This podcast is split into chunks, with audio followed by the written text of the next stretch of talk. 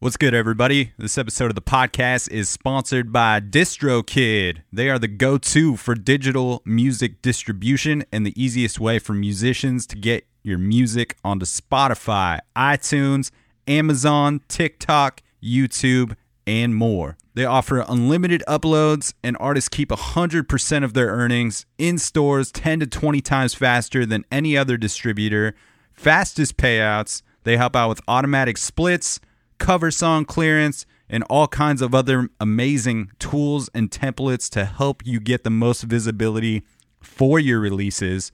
I dig this company and really appreciate their business model that offers more features than any other distributor at the most affordable price possible for solo musicians, bands, studio artists, DJs, and any other creators that are producing music in their home.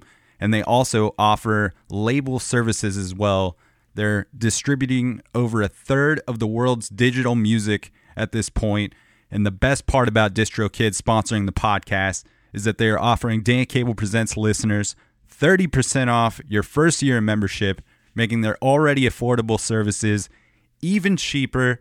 Check out the link in the episode notes. I will also put it in my Instagram bio in the link tree. Click that link and it will give you 30% off your first year of service. Super stoked to have DistroKid sponsoring the podcast and can't thank them enough for their support of this thing. This episode of the podcast is also sponsored by Produce Row Cafe in Portland, Oregon. This spot offers free live music every Thursday night throughout the summer from 7 p.m. to 9 p.m. and Sunday brunch tunes from noon to 2 p.m. with DJs spinning vinyl Lots of dance parties, both day and night, are on the summer calendar as well, featuring events from global based and other promoters. They are located in inner southeast Portland, and aside from offering free music every week on their patio, they've got a killer brunch menu on Saturdays and Sundays.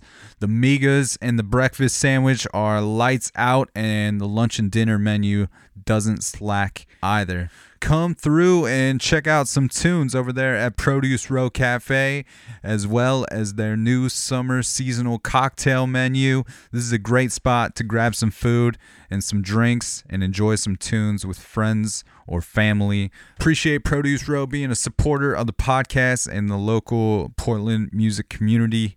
Now let's start the show. Looking down at the uh, corner of the slow as I stairs. And then we'll down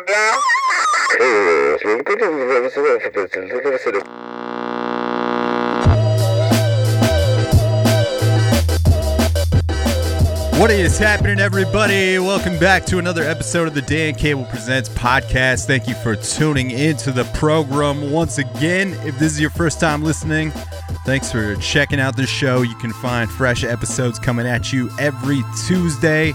And if you want to help support this thing in a free way, you can do so by clicking subscribe on iTunes, clicking write a review, giving the podcast five stars if you feel like it is deserving of so. And that will help propel this thing into the tops of those iTunes charts, which will give it more visibility on the national and international levels, helping strangers find the podcast. And just a great way to contribute to the growth and sustainability of this thing. I appreciate the hell out of all the folks that have already taken the time to leave those reviews. If you're not listening on Apple, just hit like, follow, subscribe wherever you are listening from. The podcast is up on Spotify now, and uh, I've also been dropping some monthly playlists both on Spotify and Apple.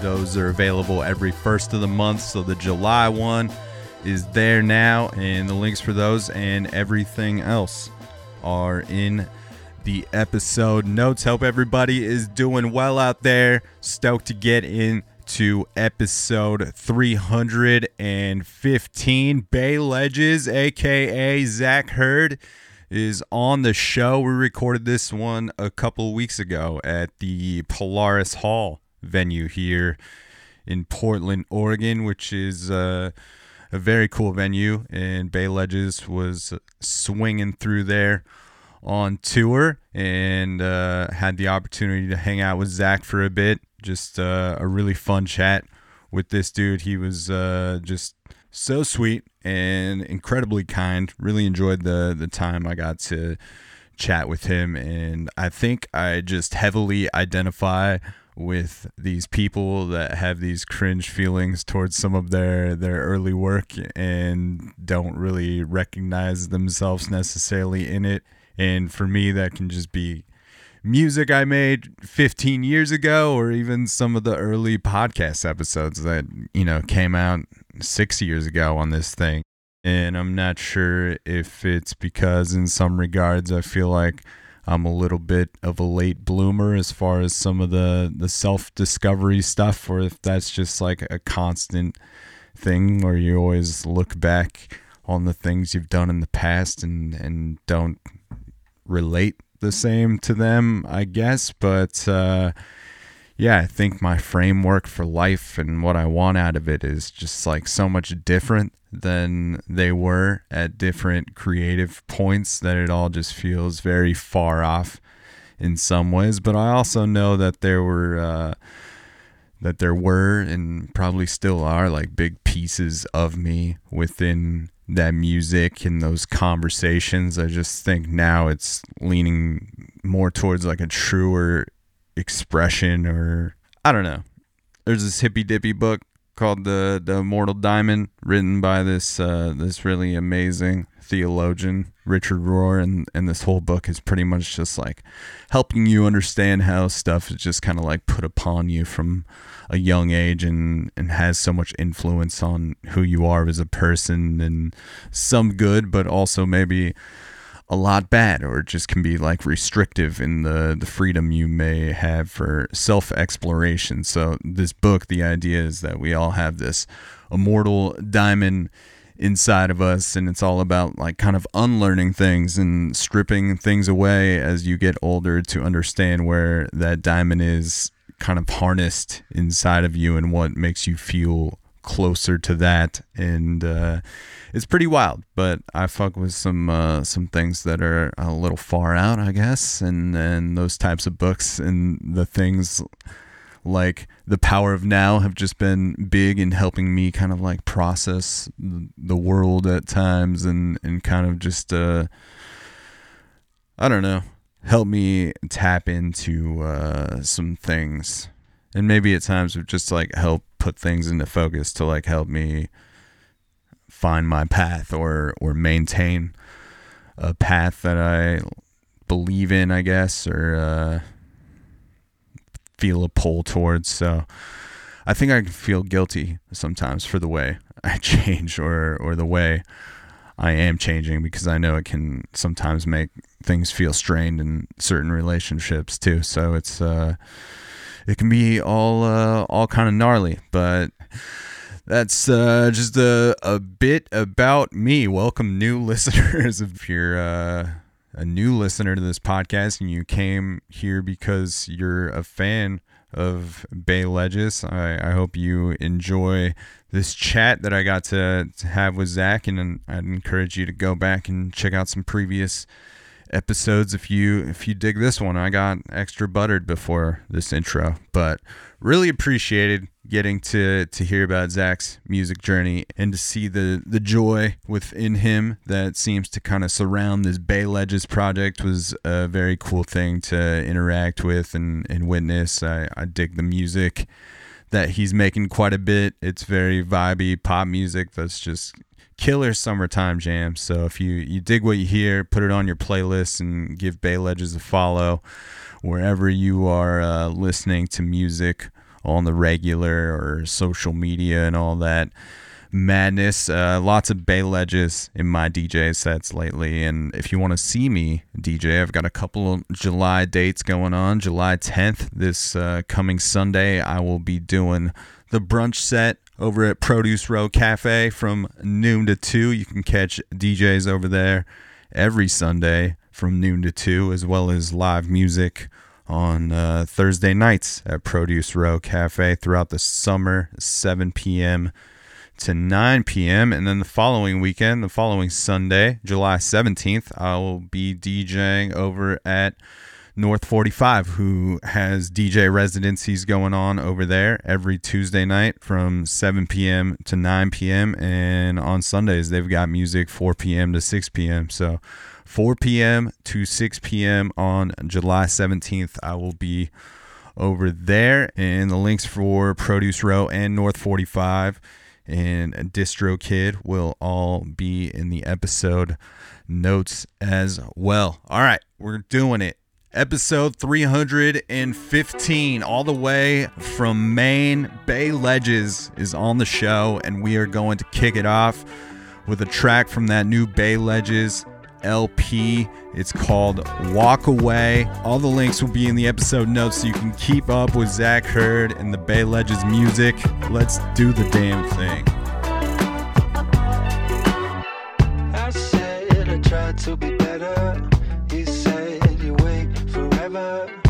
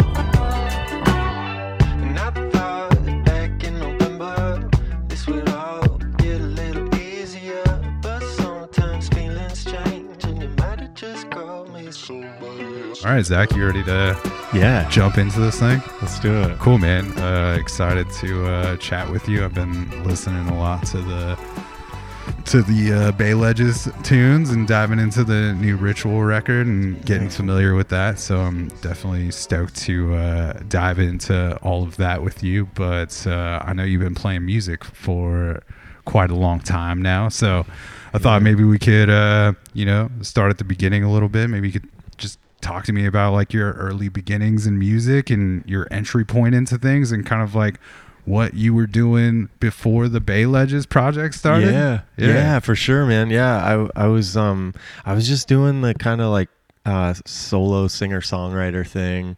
Um, lived in New York for seven years. Um, right after college, like just you know started pursuing music. Um, played with a friend from college for a while.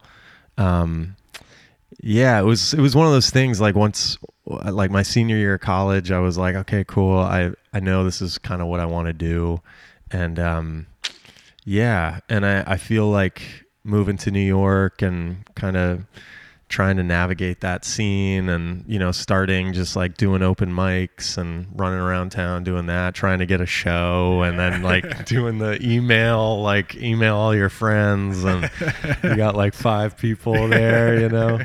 Um definitely uh, that was um yeah it was really helpful to be there. It was really good too. It was just like this was like uh late 2000s so like there's just some really cool music coming out of brooklyn at that time like you know grizzly bear and um, tv on the radio and um, yeah just a lot of inspiring stuff to kind of be around. But anyway i yeah kind of was was doing the the singer songwriter thing and um Were you able to like find a cool circle of people in New York? Yeah, yeah. I definitely it, it introduced me to so many musicians that like now are off like doing amazing stuff, and um, it's kind of cool to like sort of track those journeys from that time. Um, yeah, It's kind of the fun thing I think about like sticking around in something like this is like oh what like what is that person doing 10 years later and you see that they're still doing it and like that alone can be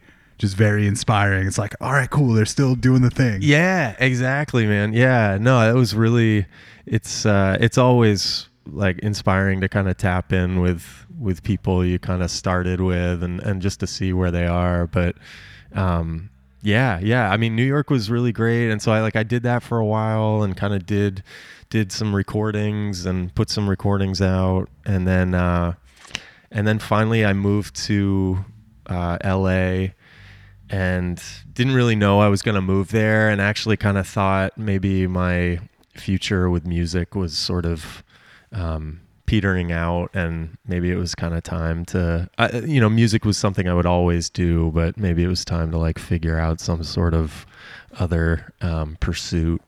Um, and so moved to LA, and then that was when I started the Bay Ledges thing, and really just as like cool, I just want to do something fun and that sounds more like the music that I listen to and am, am inspired by. Yeah, man. I keep. You're like the third person in a row that has like brought up that whole thing of like this early evolution of their music, maybe like not really identifying with now and wanting Yeah. to like pursue this thing of, yeah, like I just want to play the music that I'm actually like Yeah. listening to, and maybe the earlier stuff wasn't translating that way, or yeah and i think the early stuff for me I, I think like the stuff i was doing in college and right after college it was like you know there's so much learning going on it's like really learning how to write a song and and even what production is and and what producing a song that you start on your guitar what that process is and and what that looks like. And so it was definitely like an educational time. And i do yeah i certainly look back at the stuff i made in that period and it, it sort of makes me cringe sometimes you know? Do you th- think that like was also why it was important for you to you know kind of get away from your solo name and have like a different name for this project as well? Absolutely man. Yeah it was definitely um, and I noticed a lot of the bands that I really liked, you know, like uh, like Washed Out and Toro y Moi and these these people that were I knew they were one person, um, but it seemed like it sort of gave them a freedom to sort of create something that wasn't just um, yeah, when you're doing the singer songwriter thing and it's you, sometimes I don't know, sometimes it's like a naked feeling. And uh, yeah, I feel like the Bay Ledges sort of moniker gave me a feeling of freedom that I just didn't have to care, and and also that feeling of like. You know, I think when I first started doing music, it's you feel I, I felt a lot of sort of pressure of like the things you need to do to make it as a musician. for sure. You gotta email your friends. You gotta get these people out to it. You know, you gotta promote yourself. all the shit that you hate doing now and are like oh i can't believe i did that Yeah, dude, totally, totally. And it's just like doesn't really feel natural, but you're kind of doing it because you're like, okay, I guess this is part of the path, you know. But just all those weird pressures too that you're like feeling from friends and family that are just like what what is it that you Yeah. are pursuing here? Yeah, what, what are you doing with your life? And you're like i'm getting the songs together. I'm doing the thing. Yeah, yeah, it's absolutely it's it's very hard to. Um, I feel like unless you have a song placed in something or got a record deal or something that's like tangible to to share, it's it's hard to understand um, a life in the music business. It's it's such a it's a weird business, and there's like so many roads. I feel like to to get to maybe where you're trying to go. Um, so yeah, it's like I think when I started Bay Ledges, it was like I'm not gonna do any of the shit I don't want to do anymore, and um, and I'm just gonna lean into the aspects of this that I really love, and that's the learning to produce and play around with sounds and and just post stuff and not not sweat too much if I'm like promoting it the best Yeah. or yeah or if there's going to be like a hit on the record or something like yeah, that Yeah, d- definitely none of that. Yeah. yeah So- like when you started the bay ledges thing like did you have even much intentions for what this project was going to be or like did, did it kind of uh propel early because of like maybe some of the play that that safe track got Yeah. Yeah. So I had like I'd been doing Bay Ledges for about a year and um and yeah, it was really just that and Safe was a song like I worked on I worked on Safe for like a year, you know, and like and that's what I would do would would just be like cool the songs aren't done until I feel great about them and um and safe was just like a it was like a total surprise like at, at, by the time i put out safe i'd already put an ep out and i feel like at that point i sort of had i was like okay cool i think maybe maybe i'm gonna get a job now that like I don't, that I really love. I and I don't know what that job is if it's not music, but like I really I just was feeling like I really want to dig into something in my life that I'm excited about and music is awesome and I love it, but like I certainly can't make a living off of it right now and um so yeah, so put safe out and then it you know all this Spotify stuff happened with it which was wild and so that that kind of like pulled me back in and and gave me like another opportunity to like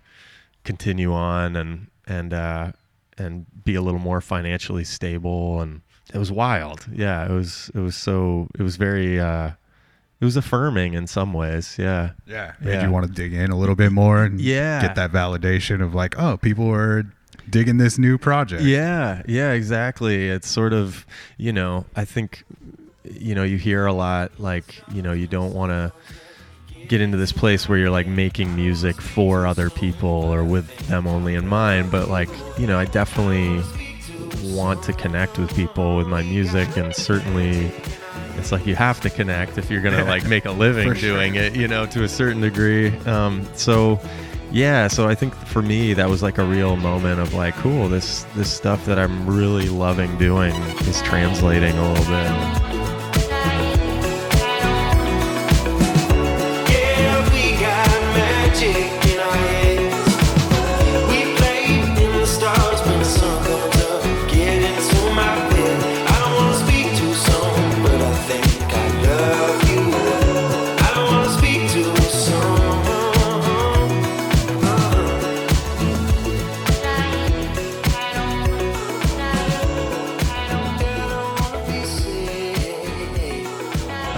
also like play a big part in it that like you had gotten to the point where you like removed all of those other things that you were like, ah, fuck this. I like I don't really like doing these parts and like I don't want to have to worry about, you know, the the gross promotion of these things and now you're just kind of like making this music that you enjoy and you know, Totally. seeing what happens. Yeah, yeah, and it was so nice to to really be there. I, I think for the first time in a in a long time, at least, just in this place where I was like, "This is just fun. I love what I'm making, and I'm super proud of it." And I'm just, uh, if it doesn't go anywhere, that's all right. But um, yeah, And as far as like the solo stuff, did you feel like either like during the making or sometime quickly after doing the Million Little Lights record that you were just like pretty exhausted with it already at that point? Yeah, I mean, I felt like I I would sort of look at these these recordings and feel like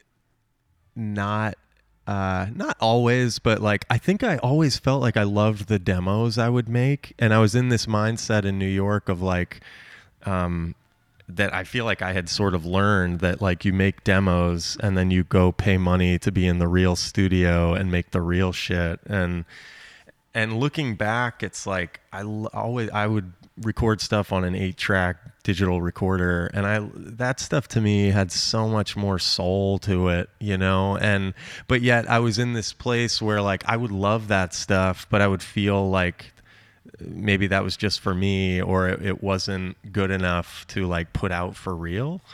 And looking back i kind of wish i had just like just leaned into that stuff more but i certainly am glad like i had the studio experience like it taught me a lot about what it is to be in a studio and um, just like what compressors are and all these tools you know that ha- are are really helpful to me now.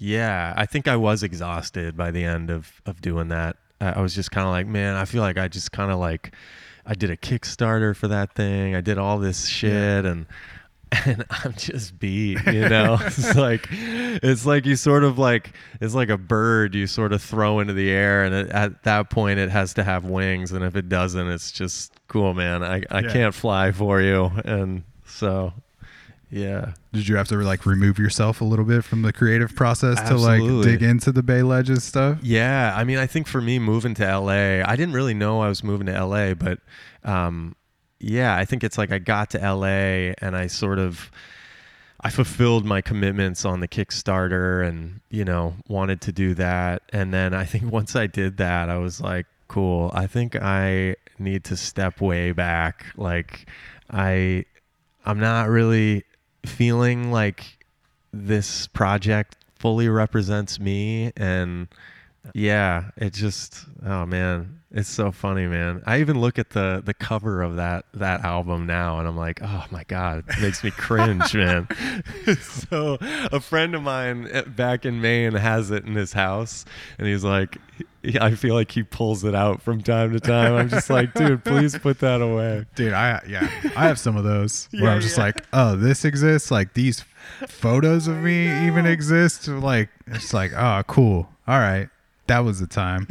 totally, dude. and at the time, I remember just being like, you know, I remember so many people like, oh yeah, you got to put your face on the cover of your album, you know. And again, with the, you know, it's like doing all the things that, you know, you feel like, okay, cool, this is what I guess I'm supposed to do to be successful, and so yeah, Makes sense why you would want like the hard reset then of like, all right, new new name, new name for the project. You know, completely different vibe too. So Yeah. I understand why you wouldn't like, even if you maybe even liked that solo material. I understand why you wouldn't necessarily like want that to be the representation for people Yeah. checking out Bay Ledges. Yeah, for sure. It, it- yeah, exactly. It felt like a totally different thing, and and and I really wanted it to be like I I really didn't want any sort of like residue of my former um, attempts at at songwriting to like to permeate the thing. So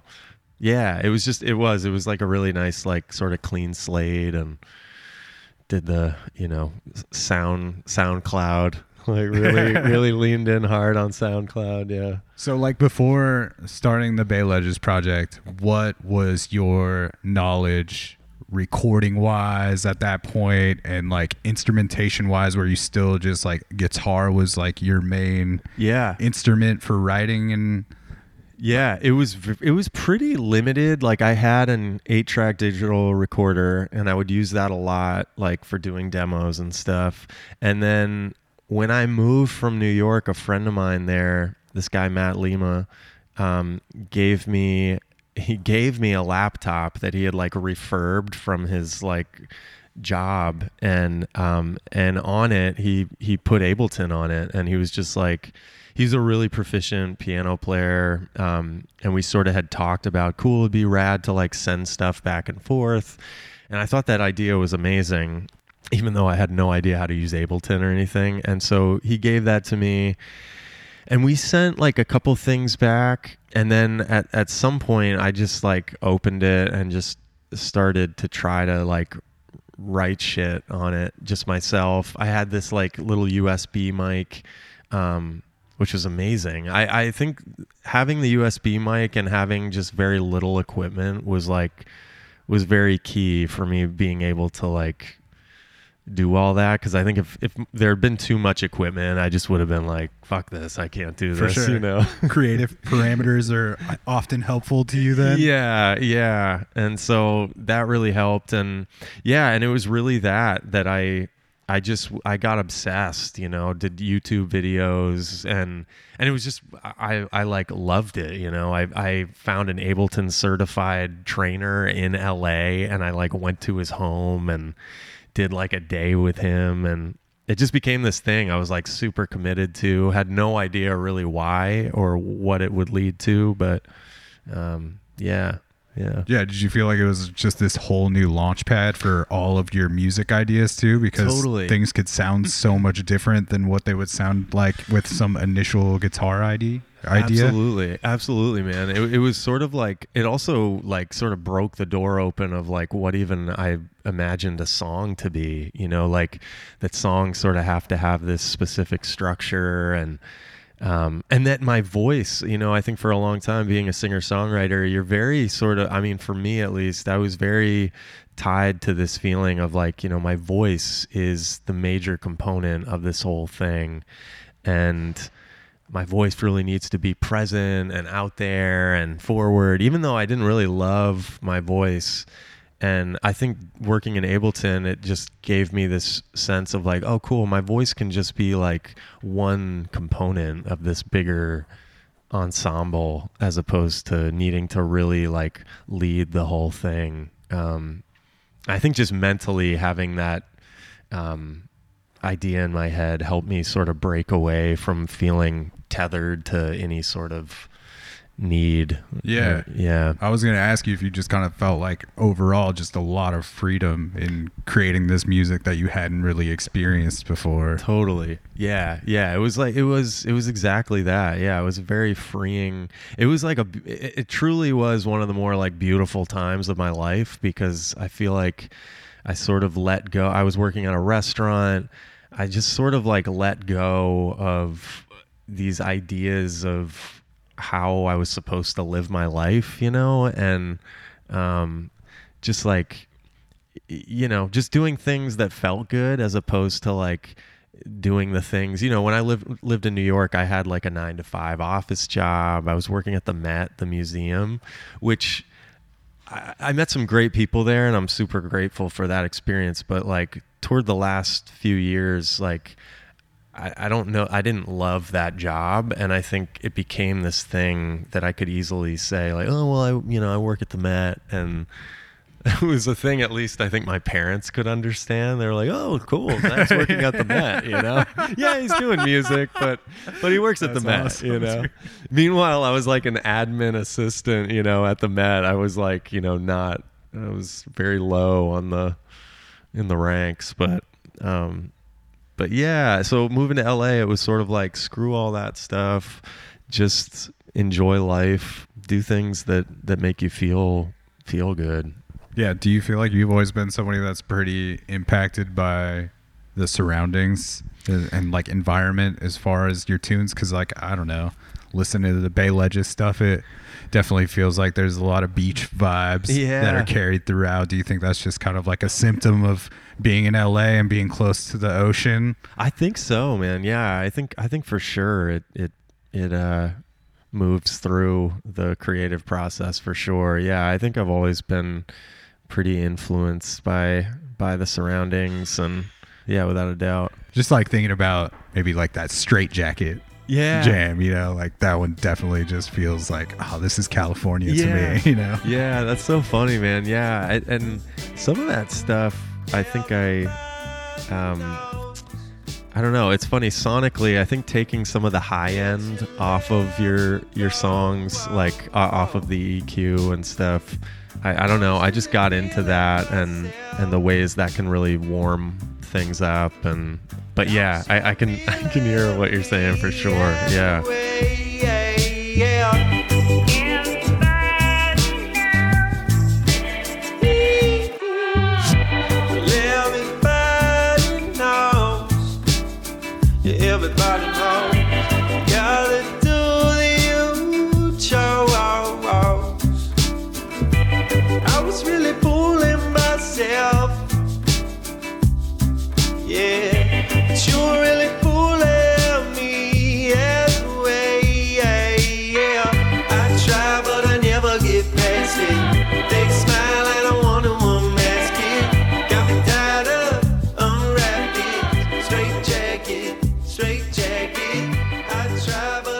And do you think like your writings even changed a lot since moving back to Maine?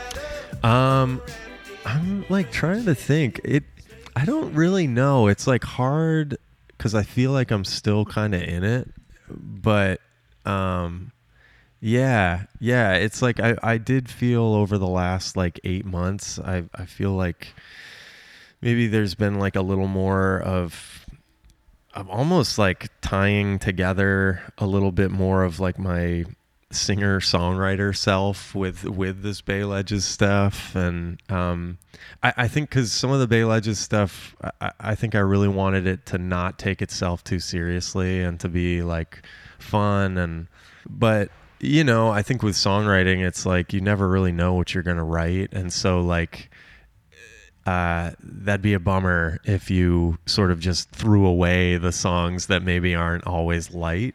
Um, so yeah, trying to sort of meld those those things together. Yeah, do you think like the stuff off Ritual maybe is a little more focused than like the initial Bay Ledges EP just because you weren't so, you know, just immersed in all these new ways that you could l- deliver the material? Yeah, yeah, I think so. I think I think it's like um, I feel like this album sort of like points somewhere, and I'm not I'm not totally sure where that totally is, but like I think I do feel like it's becoming a little more directed.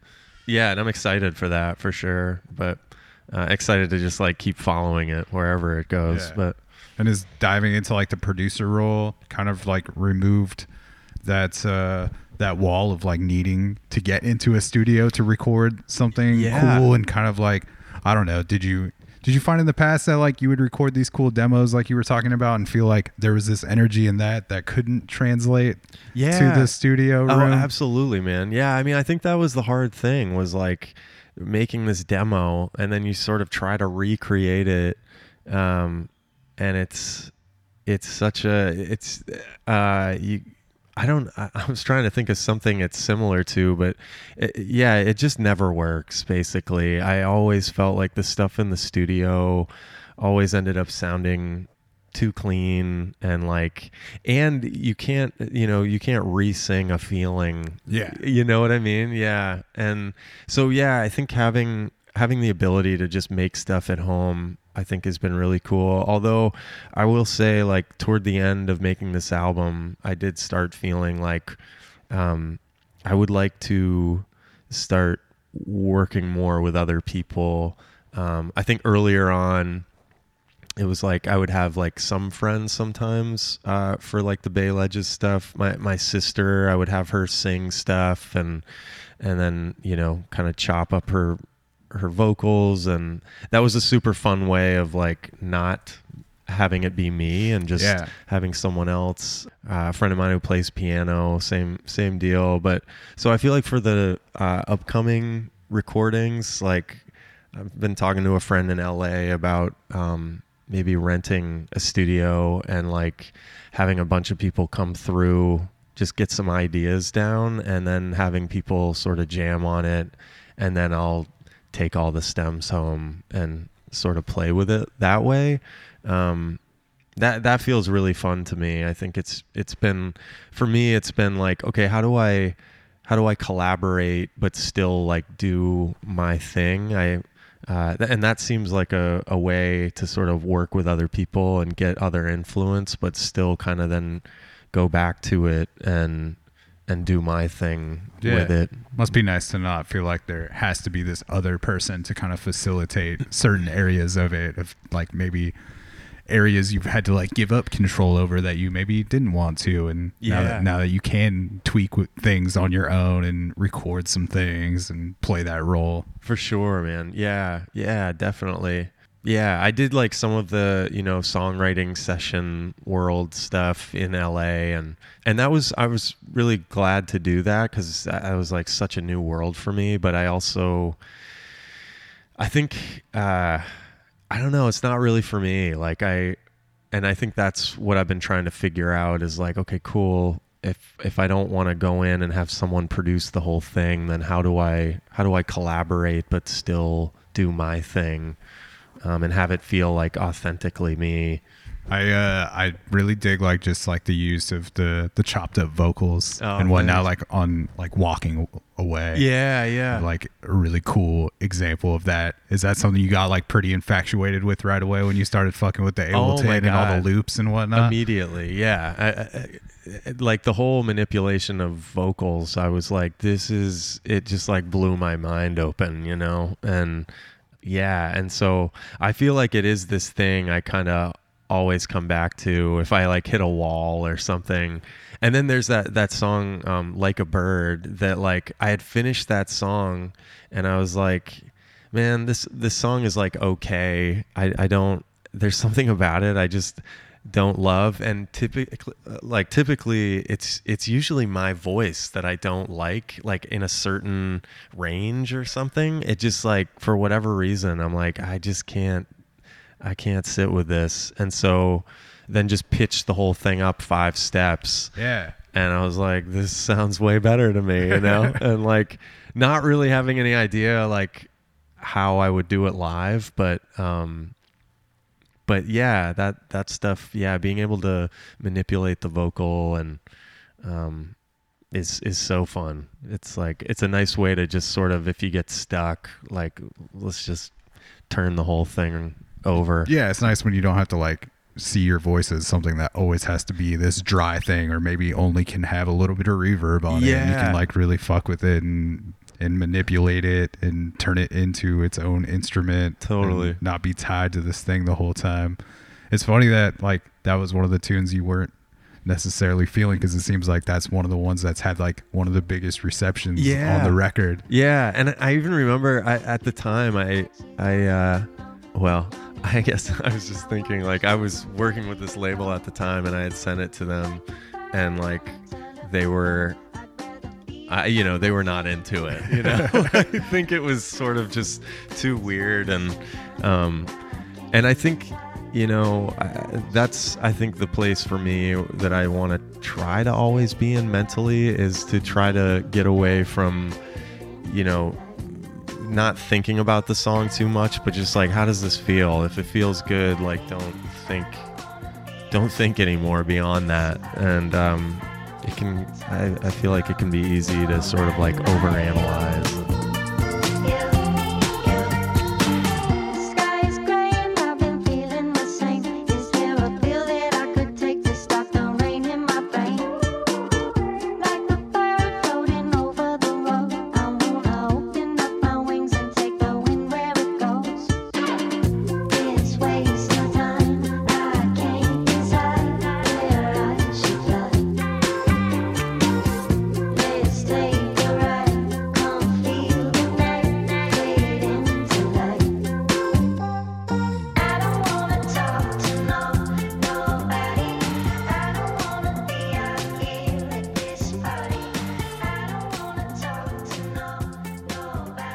Hey, everybody. I just wanted to take a minute to let you know that this episode of the podcast is sponsored by North 45 Pub, located in the Alphabet District of Northwest Portland.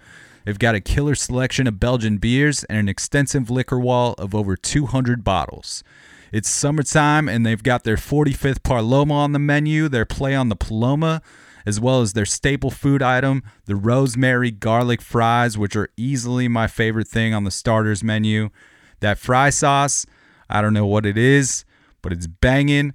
And in addition to the cocktails and the food, they got one of the best patios in the city, tons of big screens outside to enjoy the sun and all your favorite sports. And the best part is they've also got free live music. You can catch DJs there every Tuesday night from 7 p.m. to 9 p.m. Residencies from local artists including Spinach, Vanport, Sicko Side, and WWJP, as well as DJs and beat makers every Sunday from 4 p.m. to 6 p.m.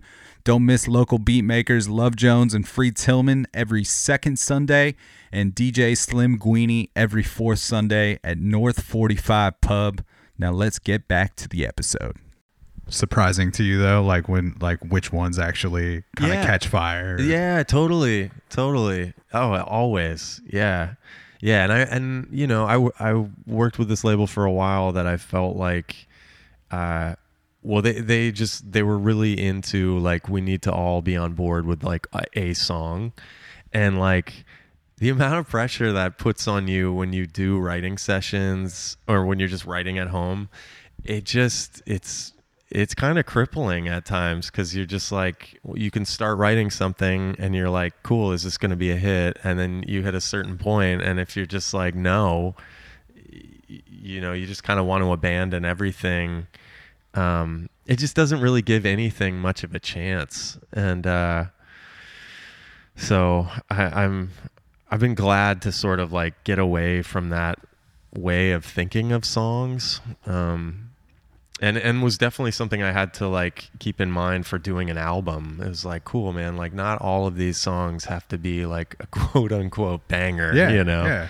Yeah. I mean, I appreciate just like uh, what track is it? It's the it's one of the ones that's like even more like uh, an interlude track. Oh, it's, uh, between or between. Oh, That's one of my favorite tracks on the Thanks, on the man. record. Just you know that minute track. Yeah. it's just kind of this breather in between things, and it's just a a vibe. Like I put that in my in my DJ library oh man, just because like I think that's a cool transition for for anything. You know? sweet. Oh, that's that's rad, man. Thanks. That's I love that.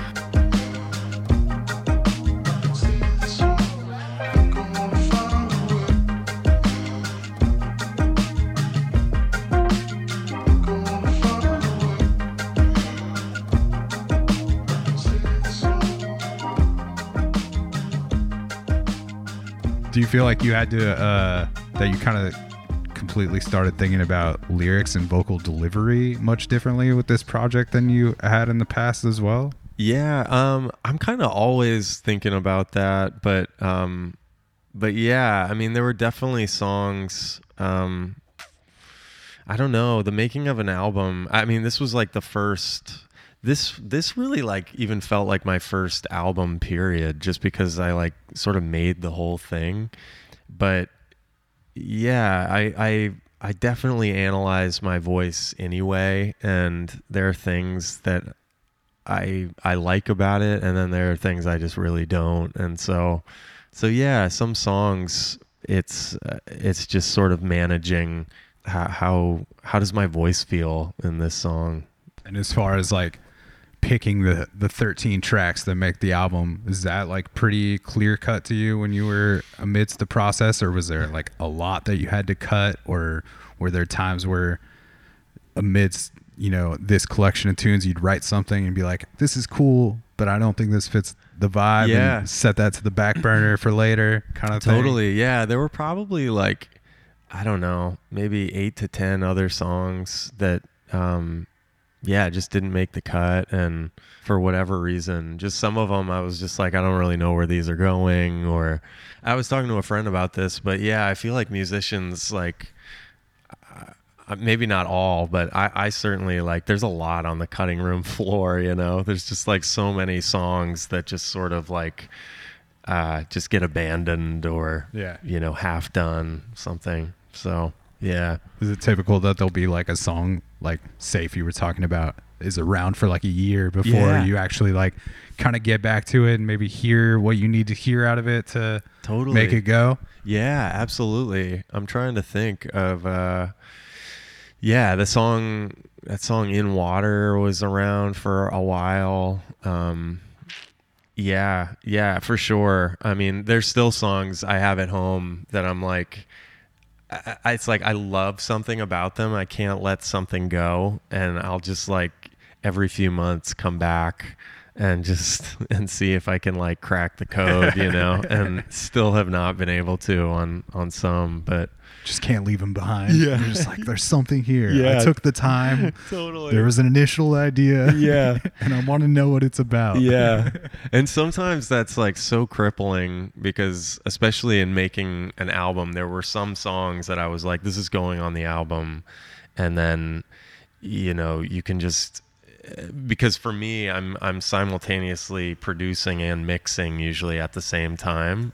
So it's like eh, which isn't i wouldn't recommend that like i'm i'm sure you would you definitely would save yourself some headaches for sure like maybe just finishing it and and letting someone else mix it but um i don't know it's just been the way i've i've done it for a few years now and um yeah yeah it's i guess it's just it's the workflow for sure. And like since maybe the collaborative songwriting in the room thing hasn't uh, been i don't know what you need or what you enjoy is there do you still have like a committee of people or some folks that you like to send stuff to while you're working on it to get feedback or do you kind of like to like hold things close until they're done Yeah. and then get feedback from people Yeah, my um I do love like um I'll, I'll share some stuff sometimes with my family.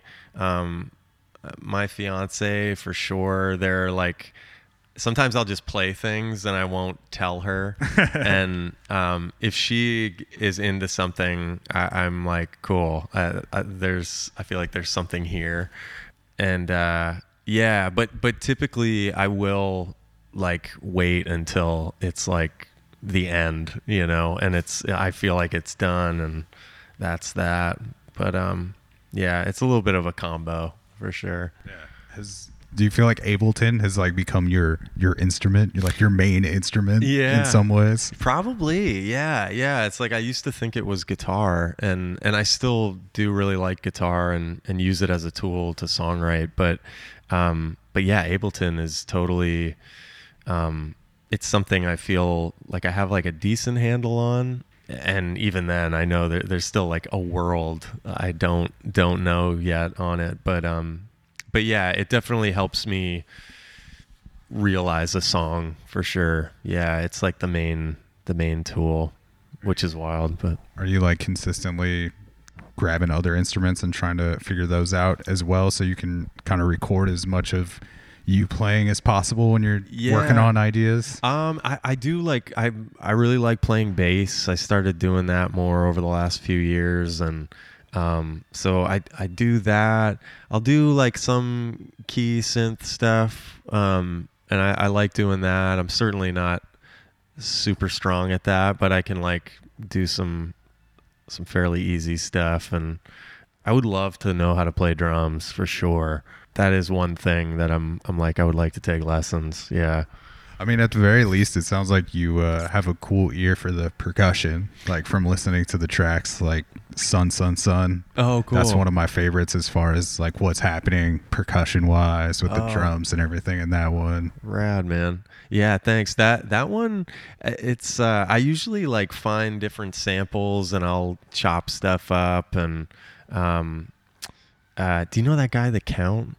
Uh he's he does I, he's amazing. Um but he sells like sample packs Okay. and stuff and uh I- feel like a lot of people in hip hop use his stuff, but he records. Uh, uh, I think most everything at his like studio, and um, but his drum sounds are so good, and I definitely went in and grabbed like some of his loops, chopped stuff up, and uh, yeah, his sounds are are great. Um, but yeah, use use some of that for Sun Sun Sun. Yeah. Yeah,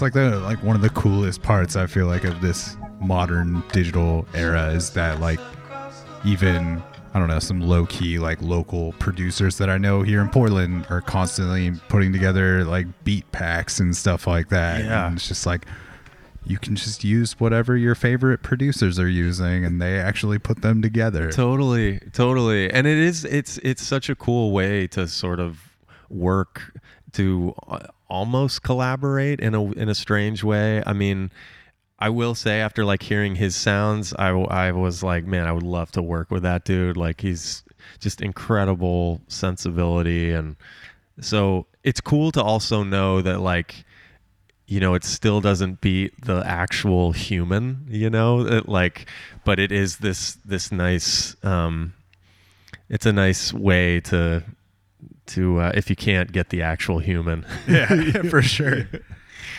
but yeah How did you like initially get interested in playing? Like, was there other people in your family that played music? Was there a lot of music just Yeah. happening in the house in general. Um, yeah, there was there was like a lot of music in the house. Like my dad was huge into music. I feel like he was the guy who would like, you know, hone in on a song and then just like play the hell out of that song for like you know weeks straight. But he was like he was super into like the Beatles and the Beach Boys and like the Everly Brothers and Dylan and um yeah, I feel like he he definitely exposed he he just had like such an intense love for for music. Um Jackson Browne and uh, and then my mom too, and they both sang and they both like they're both teachers and they sang in like the school shows and stuff. Okay. Yeah, so I like grew up like watching them sing. Um, my mom has like has an amazing voice and uh, it was like such a moment in the show when my mom would sing and and so as a kid it was just like so magical to like watch these shows i mean they would play like pretty cool music too. Like the the the school band was like you know made up of some students and some faculty and it was like they were playing like bowie and Yeah. all kinds of stuff. And like um so yeah that had like a massive impact on me and um just sort of the the element of performing and and seeing what that is and how magical that can be. And and and I felt like both my parents like loved that. They like really enjoyed doing that and so yeah I feel like they they definitely played a huge role for sure They're pretty like receptive then when you wanted to get a guitar and start Yeah. fucking around playing music. Yeah, like um yeah, I got like my dad's guitar like in 5th grade, which was like this terrible Fender acoustic thing and like I was like too young so I I couldn't even push like like the action on it was so high. It was so brutal. And i remember my parents were like you know you, you have to practice half hour a day. And i finally just quit just because i like i literally couldn't play. And then when i was 13 like one of my best friends got a uh, electric guitar and his older brother was in this band and the guitar player in the band would like teach us like nirvana songs and stuff. And uh I just was like, oh my God, this is that for me was the moment where I was like, wow, this is like to play Come As You Are, you know, just like Yeah. that main bass riff on the guitar was like so huge, you know? So I, I asked, and my parents actually like got me an electric guitar for Christmas, and, uh, which I like couldn't believe. And, um, yeah. And so that, and then from that point on, I really, I did just like practice. It was very similar actually to the Ableton thing. I was just like so hooked and and the you know the 90s were such a good time for like you know grunge guitar was like not it, it just like you could do it you know it was like playing songs that were like oh shit like this is not crazy complicated like i can actually this is something i can do Yeah. I recently, I don't know, I was watching something just about Nirvana and just kind of like that was Kurt Cobain's kind of like big role is like showing people that you don't have like have to be like the most incredible musician to make good music and like make something that obviously has like such a huge impact on the, the zeitgeist of things Totally. on that level but yeah absolutely even not on that level it's just like oh cool like yeah you don't have to be jimmy page on the guitar Yeah, to exactly. like be able to be a guitar player Right. Absolutely. Yeah, no, it was such a he was such a huge figure for sure for me. Yeah. yeah did you uh even in high school did you quickly find yourself wanting to kind of like write your own tunes though opposed Yeah. to just learning the covers Yeah, for sure. Yeah, and it was this thing. It was a very like secretive thing. Like I definitely, I would just sort of like be in my room. Yeah, I was very, uh, very introverted about it, and and in college too. It was one of those things I would just like, uh, obsessed with, but like terrified to share with anyone. Yeah. And I remember like one night my uh the, the guys I lived near in college, they like heard me through the door and we were pl- and then later we were in one of my friends' rooms and we were all drinking and and uh, one of my friends was like, "Yo, Zach, like you know, play. We all hear you through the wall, dude. like, play. Go get your guitar and like play." And like then they they all were like, "Yeah, man." You know, it was like it was definitely peer pressure, and I. I was like, oh man. And luckily I was drunk. So I got the guitar and like, I remember I had like a hood on. I like pulled the hood over my eyes. So I just couldn't see anyone. And, uh, yeah. And, and I remember they were, they were all like, they were so, they were like, holy shit, man. Like, what are you doing? Why are you just like doing this privately, you know? And yeah, it was a very, I was just like very, my voice I was like not very comfortable with and so it felt very vulnerable the Yeah. whole act for sure. Must have helped a little bit getting you to those initial open mics if you played in front of your good friends though. Yeah, absolutely, man. Yeah, yeah, totally. Yeah, that was a major moment for me and yeah, that kind of got me to want to sort of go out and play and do the open mic thing and yeah, it was kind of this thing we would all go to the open mics. They would just kind of roll with me and I would I would just go play. yeah, That's yeah. rad. Yeah. Did you get to a certain point though where you started to feel like really comfortable with being vulnerable and in that space and actually like being like, oh, this is actually like very cool and empowering in some way that I get to express myself Yeah. in this way. Yeah, totally. Yeah, it it definitely I hit the point where I I started to feel way more confident in my voice and in sort of what you know, in the songs I was putting together and yeah, and, and then I think, you know, doing Bay Ledges, it was sort of this other jump to like cool, I love not having to use the guitar on stage. It's really nice to like be able to like run around and, you know, just get into the music in a new way. Yeah, new level of performance. Yeah. Yeah, yeah, totally. Any idea like why you feel like you've kind of always taken on the role of like this front person, even if it was like solo or like within this project? Yeah, I think just cuz um I I think I'm a fairly introverted person, like sort of uh, uh maybe like a loner in some ways and for me like working on music has always been this like personal pursuit and I feel like it's allowed me to sort of connect with myself in a deeper way. And so it's been that on top of the music, like the the mix of those two things. Um, and I think it's hard to do that with someone else. You know, I think the times I've played with other people or written with other people, it's like I feel like I'm not doing that. It's it's more to serve the song, and which that's that can be cool as well. But like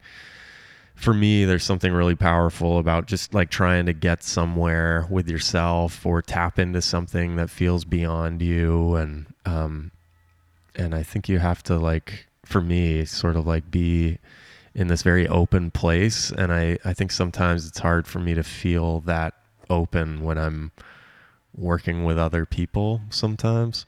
So, For sure. Yeah. Well, it's cool to uh, see like the new life that you've like found in the the Bay Ledges stuff as far as your your music stuff, man. Because I don't know, it feels like that all like comes across like your excitement for it comes across in the music. You know, Thanks, like it man. is fun music and very vibey music to like throw on at a party or just like while you're hanging out at the house and just feels like it's it's pretty versatile in that way. So Awesome, man. Oh, that's, that's great to hear. Thank you. Yeah, absolutely. I appreciate you uh, taking time to chat with me and getting to like kind of learn where it comes from and you know that whole era of the the solo stuff and how different that is for you now and Yeah, man. Thanks for having me. absolutely. I'll put all the links in the episode notes so people can uh, keep up with your tunes if they want to check them out. You know, throw some Bay Ledges on on their summer playlist. I think it's uh, definitely appropriate for that. There's some summertime bangers on the on the Ritual album for sure. Um, I want to play it out with those old sons. It's one of my favorite. Uh, Tracks. Are those old days? those old days. I'm Yeah. sorry. My, No, yeah. My, my notes have failed me. I got caught up on the sun, sun, sun. Oh, uh, we'll play it out with those old days, and uh, we end every episode of the podcast, Zach, with the uh, the guest saying the tagline for the show, which is "It's a program." So if we could get the Bay Ledges, it's a program. It means absolutely nothing. It's just the way my grandfather says the news program. He always says program. Program. So uh, I if- love that. Yeah, if you can, you know, give us a good. It's a program, however you want to deliver it, and uh, we don't have Ableton here, so we're not going to be able to chop it up It- no. live. Okay, fair but uh, so it's it's a one one and done take here, Okay. Zach. Okay, cool. So everything is is relying on this take. I mean, you can do another one. okay. Uh, this is Bay Ledges, and it's a program. He nailed it, everybody. We're gonna play it out with those old days off that Ritual album. This is Bay Ledges, and uh, that's the Jelly Jams, and we will catch you on the flip side. Portland, Portland, Oregon, Portland, Maine. Yeah. you know all the places wherever you are listening from. Cool, man. Awesome. Dude, thank you. Those days feel, now they feel so far away.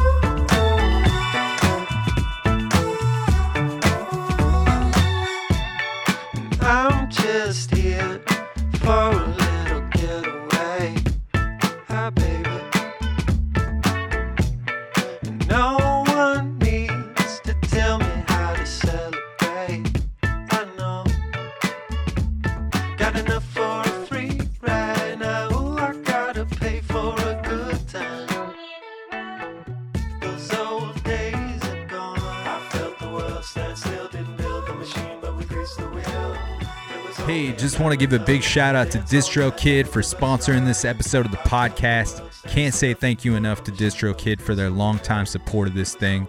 Make sure you go into the episode notes and find that DistroKid link to receive 30% off your first year of membership, making their already affordable prices even cheaper for you.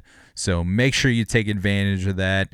You can also find the link in my link tree in my Instagram bio. Big thanks to DistroKid and the other sponsors of the show, Produce Row Cafe and North 45. Stay up, stay tuned.